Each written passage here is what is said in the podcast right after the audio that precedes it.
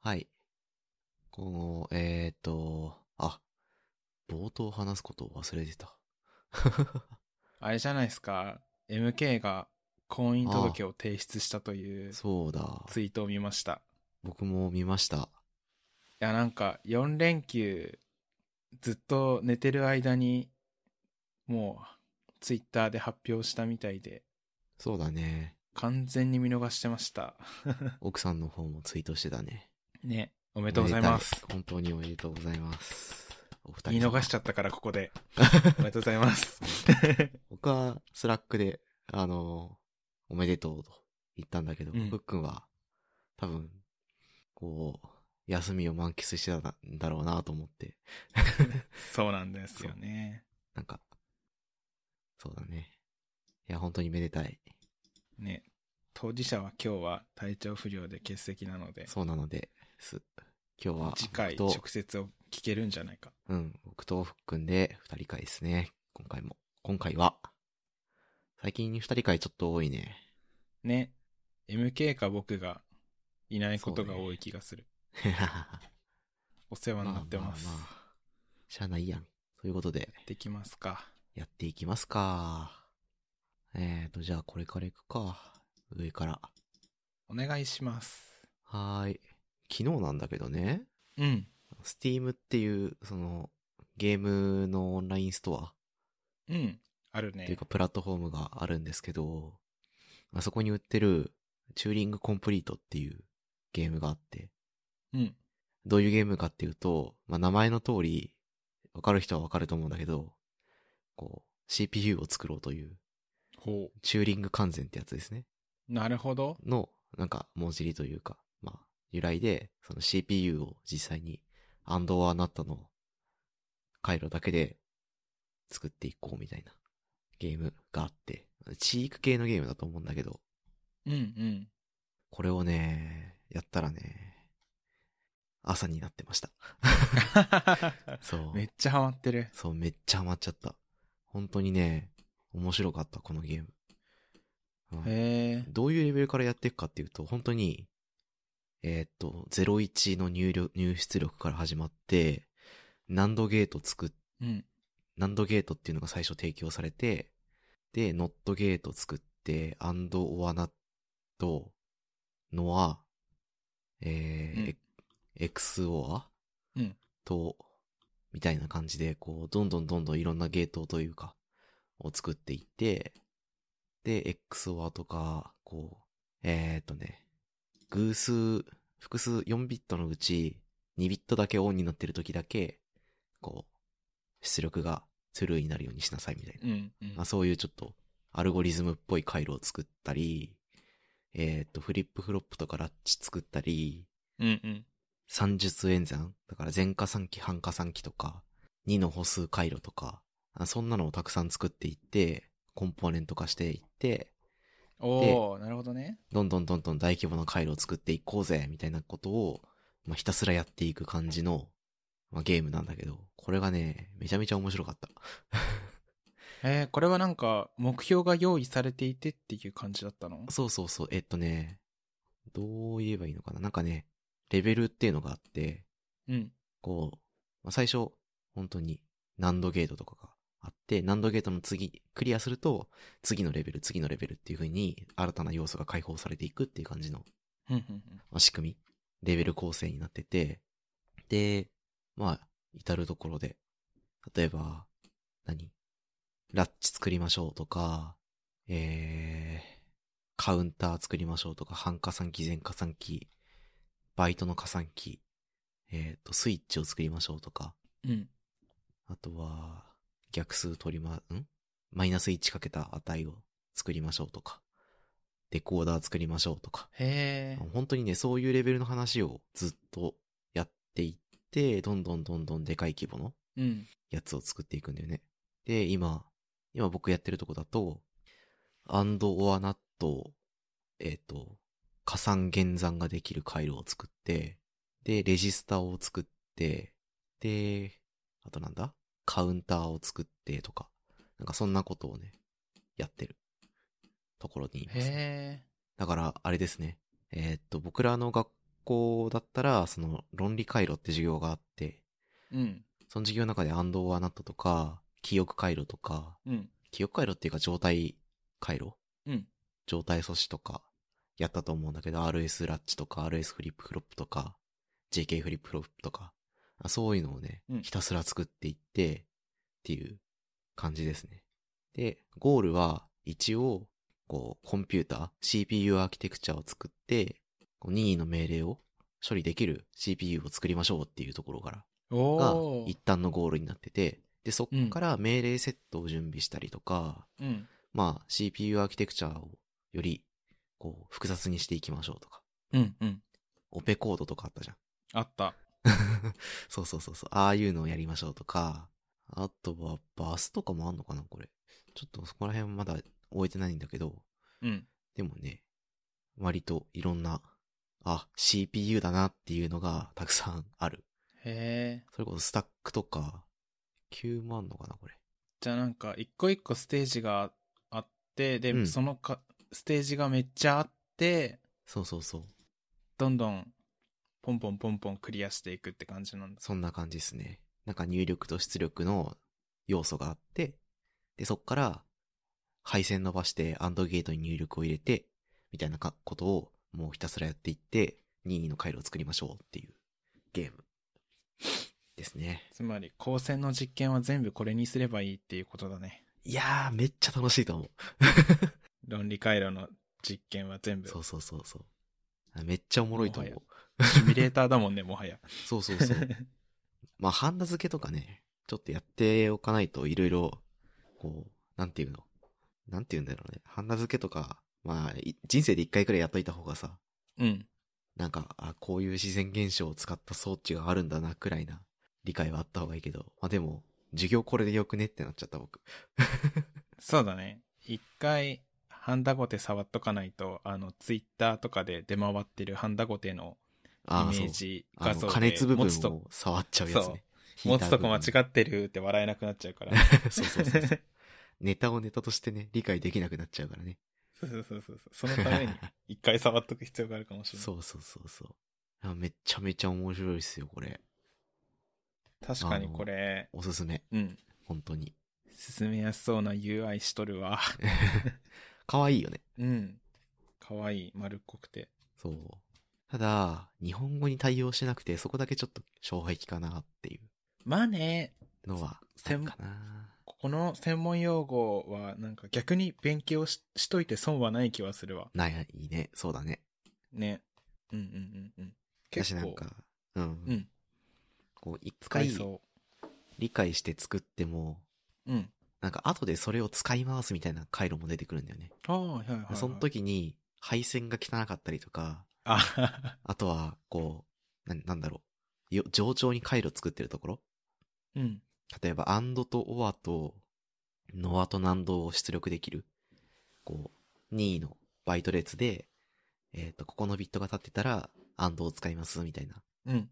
ロジック回路を作るときに、例えば、まあ、デコーダーでさ、3ビット見て、で、任意のデコーダーのビットが立ってたら、こいつを出力するようにするぞとかっていうことが、まあ、要因想像できると思うんだけど、うんうん。あそういうのをやったときに、なんか、アンドと、アンドの先にノットをつけた回路を2つ用意してやるのか、それとも、こう、デコーダーの出力を見て、こう、どノットを入れた方の出力を見るのかとか、なんかそういうね、もうちょっとした最適化、最適化ではないけど、なんだろう、冗長な部分をすなくして、単純な回路にしておくことで後で楽になるよみたいな、そういうね、うんうん後々自分を楽にする努力みたいなのもちょっと要素としてあって、なるほど。なんかね、物作るってこういうことやったな、みたいな感じの 気持ちにさせられますね、これは。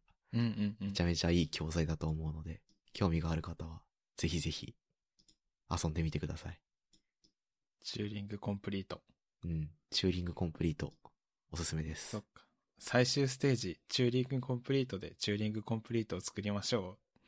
だったらめっちゃ怖いなと思ったけ ど、よかった。あー、超むずいね、それ。ね。 めちゃめちゃむずそう。もう、画面に収まりきらなそうだね。ねコンポーネント化にコンポーネント化を重ねないと。そうそうそう。激ムズですよ。って感じで、リンクは小ノートに貼っときましょう。はい。あ、まあ、スティームで買って遊んでみても、まあ、あんまり時間、いやー、時間かかるか。時朝間にはなかっかてたるっと思て聞いうたけらど、ね。うん、時間はかかると思うけど、その時間に見合う分だけの達成感と、なんだろう、知的好奇心を満たす、あれにはなると思うので、まあ、興味がある人は、ぜひぜひ、うんうんうん。やってみて。てください。はい。まあ、そんな感じですね。はい。はい。どうしようね。話題、メモったやつ、上からいくか。適当に話したいやつ、話すか。ああ、でもこれは MK 来た時にやりたいな。一応じゃ3あ、人飛関ば係あるし話まだしし。て。うん。はい。じゃあ、ちょっと、自分の、あの、そうっすねバズってるツイート見たんすよ。うん。今日帰ってる電車の中で。うん。で、あの、種圭さんっていう人が、ぐぬぬって書いて、で、写真を上げてて、うん。あの、へ、辞書かなこれ。うん。下手の道具調べっていう作品、作品を見て、うん。なんかそこに解説が書いてあるんだよね。下手の道具調べっていう言葉の意味が。うん。で、な刺んかさ、るね、これ。そう、腕の達者でないものの方が、かえって道具を選んだり、大げさな準備をすることって書いてあって、うぎ う、うううぎ刺さ。ると思って。うーん。あれですね。あの、工房筆を選ばずの対義語ですね、これ。あそうだ。ね。まさに。あ、書い対てあった義語の欄に確かに書いてあっ書いてあた。ったちょうど書いてあった。これはバズるわって思った。いやー、刺さります。そう、めっちゃ、なんだろう、周辺技術とか、うんあと、これやりたいんだったらどのツール、ツールを使うべきなんだみたいなのめっちゃ調べちゃって結局何も進んでないぞってなりがちだからね。なるね。あの、PC で初めて FPS ゲーム触るやつが、うん。クソ高い1万円とか2万円するマウスと、うん。クソ高いマウスパッドを買って、結局使わなくなって捨てちゃうっていう、あれね。そうそ うそう。経験あるわ。いやーでもね、まあ、一理あるんだよ。めっちゃ一理ある。うんうん。一理あるんだけど、いい道具を使うという、あれも、実は、大事だったりするんですよね。そうだね。そう。例えば、なんだろう。えー、わかりやすい例えを僕は言えないんだけど、書道を僕やってて、うん。うん例えば、まあ、なんて言うんだろう。始めた人は大体初心者用の、本当にスタンダードな、反りも、あの、毛束の量も、太さも、もう本当に業界で標準的とされている設計のもと作られた、もう大量生産の筆があるんだけど、まあ、最最初そういうのを使うんだよね。うん。で、慣れてくると、どんどんどんどんなんか自分の癖とか、手の大きさとか、そういうのに合わせて、とか用途に合わせて筆を選んだりするんだけど、うんうん。うん。でも、最初、そういうのも選ぶべきなんだよね、本当に。なんかき基本的な筆の使い方を学べるからさ。なるほどね。なんだけど、例えば100均のさ、うんうんうん。筆を使って、なんか、うまく字が書けない。こう、100均の筆もね、最近はいいのが多いんだけど、まあ昔僕がやってた頃とかは、本当に品質悪くて、よくかすれてしまったりとか。うん。こう、筆は品質悪いと割れるんですよね、先っぽが。うんうんこう、パカって。こう、先っぽが一つの束にならないで、シューってこう、なんて言うんだろうね。動物の尻尾の先みたいな感じにならないで、こう、バリって割れるんですよ、先っぽが。二つとか四つとかに。うん。うんうんとか、そういう筆を使って、つまんねえからやめよ、みたいな風にならないようにするために、ある程度いい筆を選ぶみたいなのは、まあ、まあまあ必要だったりして、なんかそこら辺はめちゃめちゃ難しいと思う。じゃあ、なんだろうな。こ、ここから自分たちはこれを見て、じゃあどうしていくのっていう結論を出すためには、えーっと、まあ、ある程度、うん。下調べはするものの、うん、うん、うん。そこに時間をつ使いすぎて、本当にやりたいことのモチベがだだ下がっていったら意味ないから、うん。道具選びはなんか下調べはある程度調べたらもう一旦進めようっていうそうですね。してうん。もうとりあえず手を動かすとまあ、大事。やりたいことをやってみようみたいなね。とりあえず。そしたらおのずと最善のツールが見えてくるでしょうみたいに思っとけば良さそうわかる。それはそう。本当に最初は、まあ、よく使われるものを、うん初心者の中でのスタンダードなものを選んで、徐々に、こう自分の好みを探っていくのは、なんかその道筋はすごく大事だとは思う。うんうんいやー、そうそうそう。あのね、FPS とかでよくあるね。いやー、マウス合わねえわってやつ。うん弾が当たらなくて、いやー、マウス合わねえわっていう、あれは、本当に、ダメだそうそうそう。やっぱね、適切な道具と適切な使い方っていうのがありますからね。ねまあ、大げさな準備っていうのもそうですね。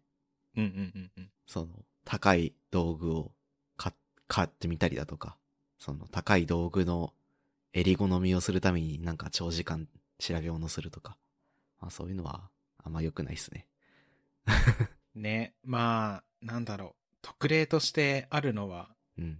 最初にめっちゃ高い道具を買ってそれで無理やりモチベを作るっていうあー、それは大事ね。手法は聞いたことあるけど大事大事。そういうのもあるよね。なんか、うん金でテンション、自分のテンション上げるっていうのも、やっぱ大事やん。ねモチベいかに作るかだからこの世の中はそうそうそうそうそう。うん。大事よなバランスですねバランスですね。それこそ僕は、趣味が自作キーボードなんですけど、うんよくこれ言われますよ。なるほどうん。工房筆を選ばずだよ。どやみたいな。うわー確かに、うんなんかどやってる人そういうこと言いそう、うん。自なん作かキーボード、界隈僕に対がして会社のオフィスとかで、うん自分の作ったキーボードとかを使ってると、えー、なんかそういうの作るの好きなんだ。ふー、みたいに言われて、うんまあ、俺は、俺はノート PC でいいけどねっていう、ノート PC のビルトインでいいけどねっていうこうとをわよく言われーうる。ん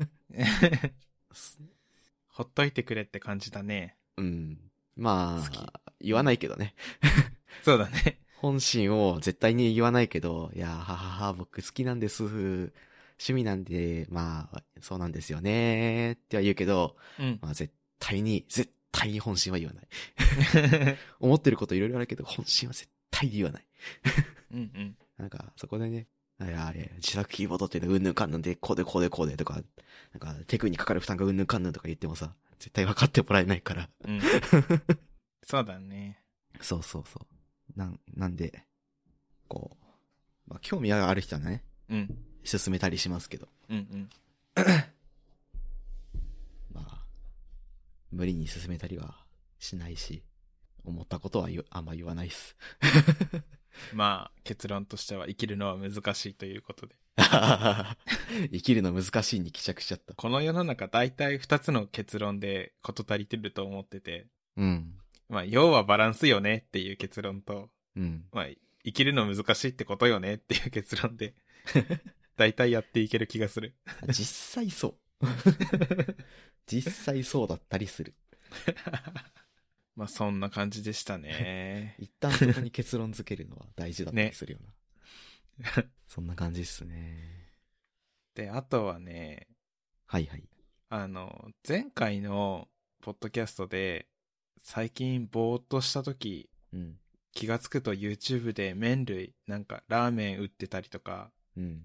そばとかうどん作る出汁取ってたりする動画ずっと見ちゃうんですよねっていう話してああ、したした。でそのちょっと前は動物の動画見てましたねっていう話をしたと思うんだけどうん。それがすちょっと進んでうん。今麺類じゃなくてねあの魚を釣ってさばいて食べる動画ずっと見てるああ、いい。 ぼーっと見れて人が作業してる様子ってめっちゃぼーっと見れるよね。ねあと編集で淡々とうん。見れるしなんかそういう枠あるよね。あの、YouTube でさ、うん。おすすめに出てくる動画って結構ジャンル分かれてたりすると思うんだよね。なんか、うんうんお気に入りのアーティストの MV だったりとか、うん。うん。好きなゲーム実況者のチャンネルだったりとか、うん。あるあるある。そこのトップのおすすめに出てくる欄で必ず1個ぐらいはなんか、ぼーっと見れる系の動画がおすすめされてて、分かってんじゃんって思う。 分かってんなーってなるよな。そう。ああ、魚釣って食ってるわーと 思って。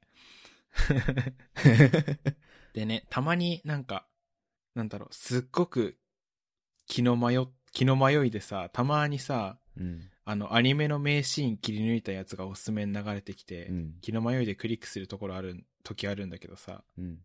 絶対違法じゃんってやつ。あれねそうした瞬間にさ、おすすめがどんどん汚染されていくんだよね。ー。わかる。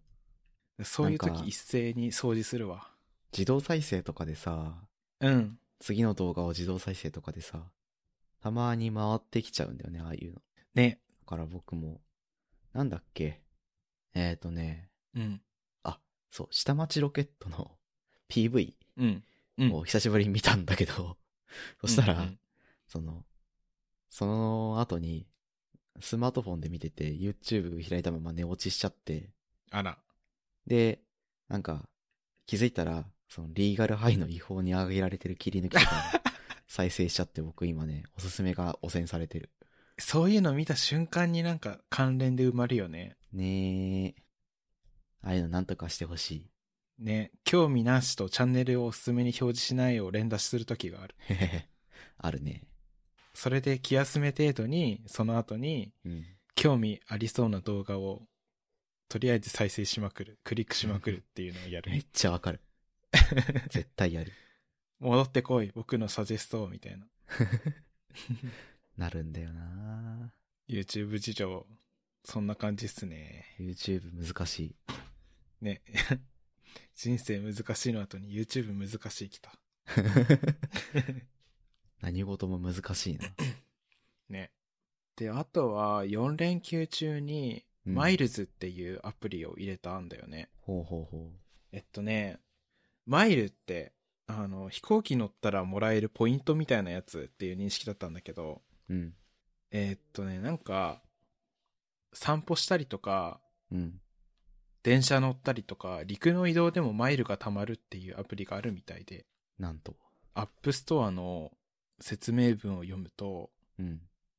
マイルズはすべての移動でマイルが貯まる米国シリコンバレー発マイレージアプリです。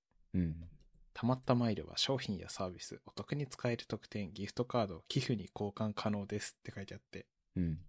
で、なんか今、紹介コードみたいな、紹介コードを入力したら、その人と自分にポイントもらえますみたいなのをやってて、うん。で、友達に、紹介コード入れてくれやって言われて、いいよって言って始めたんだけど、うん。うん。なんか、確かに散歩してたら、まあ位置情報をオンにしたらなんだけど、うん。マイルがちょこちょこ溜まってるみたいで、いいね。そう、1散歩僕の場合5 5.8マイル溜まってるんだけど、うん。で、なんか特典で、どれぐらいの換金率換金じゃないかなんかギフトカード、アマギフト交換できたりするんだけど、うん。値段見てみたらね、あの、22,500マイルで、アマギフ500円分とかなんだよね。うん。で、初回にもらえるポイントとか散歩代合わせて今851マイルで、で、1散歩 5. 点何マイルじゃん。うん。これ、途方もないなって思い始めてる今。いやー、大変そう。ねえ。ちゃ時間かかりそうだね。まあ、気づいた時に溜まってればいいかなって思って。そうだね。なんかそういうもんっぽい感じするよね。なんか途方もなさすぎて散歩のモチベにはなりづらそうだなって自分的には思ったんだけど。まあでも歩歩いてお金発生してると思えばさ、そうだなね。んか、その勤、勤務時間中のトイレに価値を見出す人たちみたいな感じでさ、 うんうんうん。ちょっとだけなんか嬉しい気持ちになったりしそう。給料が発生するトイレね。 うん。確かに給料発生トイレ。本当なんか聞くたびに面白くて笑っちゃうんだよな。でもなんかもっと割のいい特典キャンペーンでやってたりするみたい。コンビニで飲み物もらえるとか。へえ、いいね。ね。気づいた時にいいやつあるかもしれない。それは良さそう。という、という、 4連休中にやった、話せる数少ないことですね。ずっと寝てたから、それ以外。いやー、なるよ。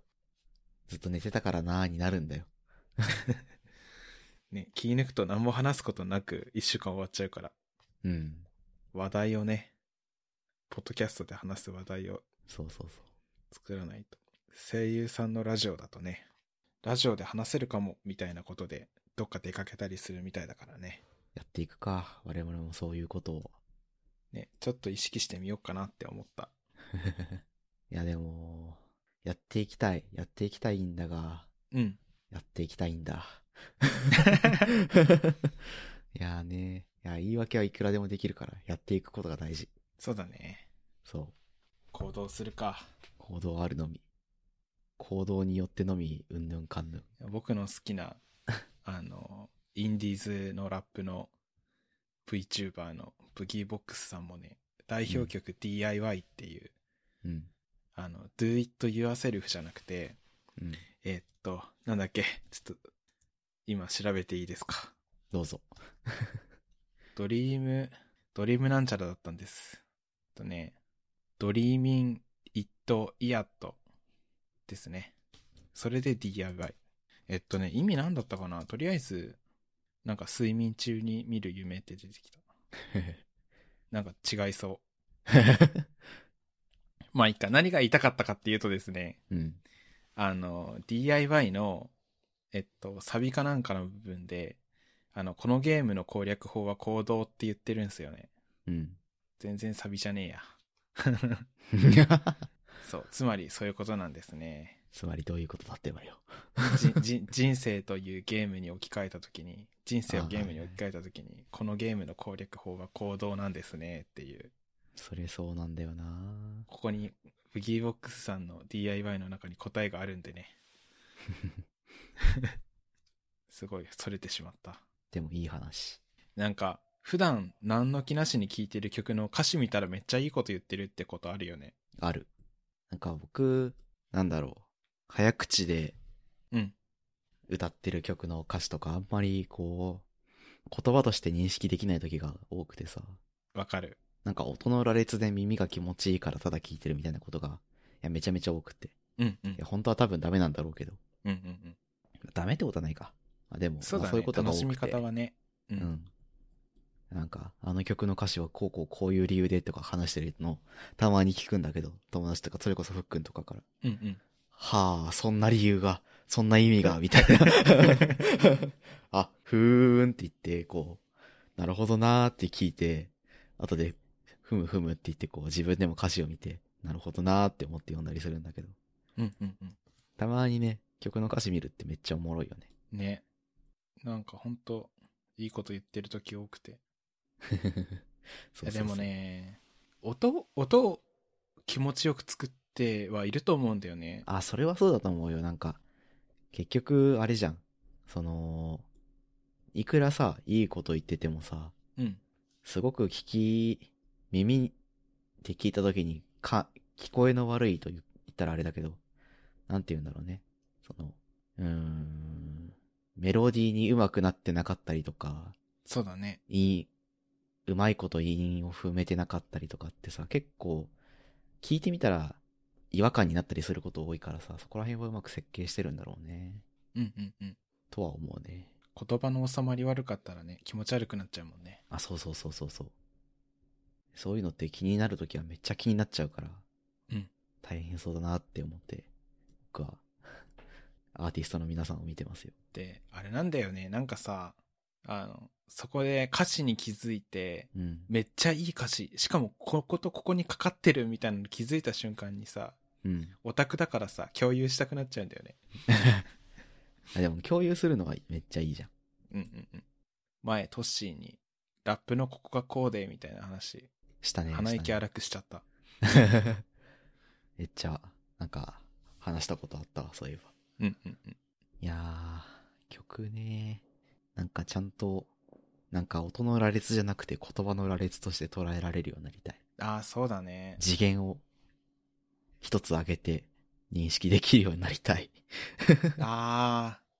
いやー、あるよね。あるね。いや、なんか、それこそ本もさ、なんか、文字の羅列なのか、意味をなした文章の羅列なのか、うん。みたいな違い。いや時たまあるじゃん、その。それまでずっと読めてた本が、なぜか、こう、文字の羅列にしか見えなくなってくるタイミングがあるじゃん。ある。そう。内容が入ってこないっていうことなんだけど、そういうのが少なくなるといいなとは思う。だし、なんかそれがね、起こるか原因もわかんないんだよね、自分で。うんうん。そのどうやったらうまくな、解決できるのかとかも全然わかんないからね、直し方を知りたい、僕は。そうだね。いや、なんか、あれだわ。あの、あれだよね。要するになんか、世の中の解像度上げたいっていう概念と似てる気がする。それが近いかも。いやー、そうなんだよね。いろんなものの解像度上げていきたくて、興味あるもの。うん。まあ、そのためには、知識だったり経験だったりが必要なんだろうな。ね。雑な、雑な感想を持っている。雑すぎて。雑すぎてって言われたらあれだよね。あのうー、ん。オロチマルが出て くるあわ。はははトックン、トックントか。ックンオさんねロチマル本人のことを言ってしまったけど、今トックンか。真似をしてる人さんね。が出てくるわ。真似してる人よく出てくるよな。とっくんさんもなんか最近の動画でプロポーズに成功したみたいな話をしてたの。おー。やばい。いい話が最近多いですね。MK の結婚といい。いやー、人生が進んでますな、皆さん。ああ、いい夫婦の日だったからかな。あー、そうですね。い11月22で。多そうだね、じゃあ。やー、実際なんか、まあ、なんか、いい悪いではなくて、ちょっと、こう、その日に結婚してる人の絶対数が多そうだなと思ね。う。うん。純粋に数で見て多そうだね。うん。婚姻届出すところって市役所市役所、区役所、かな役所混んでそう。役所混んでそう。特に婚姻届とか、戸籍云々とかの窓口がやたら混んでそう。確かに。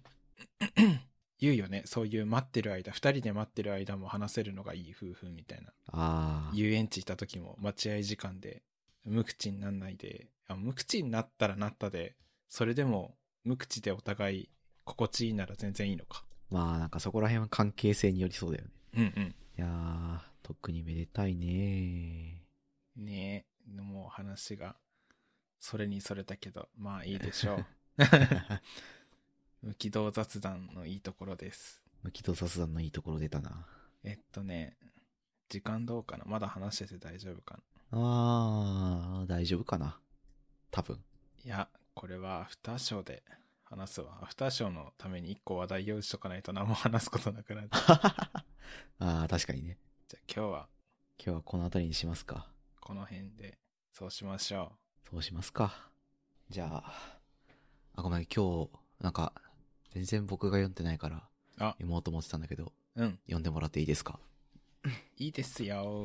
ありがとえー112回だよね。う。112回です。はい。えーここまで聞いていただいた皆さんありがとうございました。番組内で話した話題のリストやリンクは、ゆるふわ .com スラッシュ、えー112にあります。番組に関するご意見、ご感想は、ツイッターハッシュタグ、シャープゆるふわでツイートお願いします。面白い、応援したいと思っていただけた場合は、ウェブサイトのペイトレオンボタンからサポータープログラムに登録していただけると嬉しいです。それでは、ふっくん、とっしーでした。ありがとうございました。ありがとうございました。 And now, a short commercial break. 現在エンジニアの採用にお困りではないですか候補者とのマッチ率を高めたい辞退率を下げたいという課題がある場合ポッドキャストの活用がおすすめです音声だからこそ伝えられる深い情報で候補者の興味関心を高めることができます株式会社ピトパでは企業の採用広報に役立つポッドキャスト作りをサポートしています気になる方はカタカナでピトパと検索し X またはホームページのお問い合わせよりご連絡ください。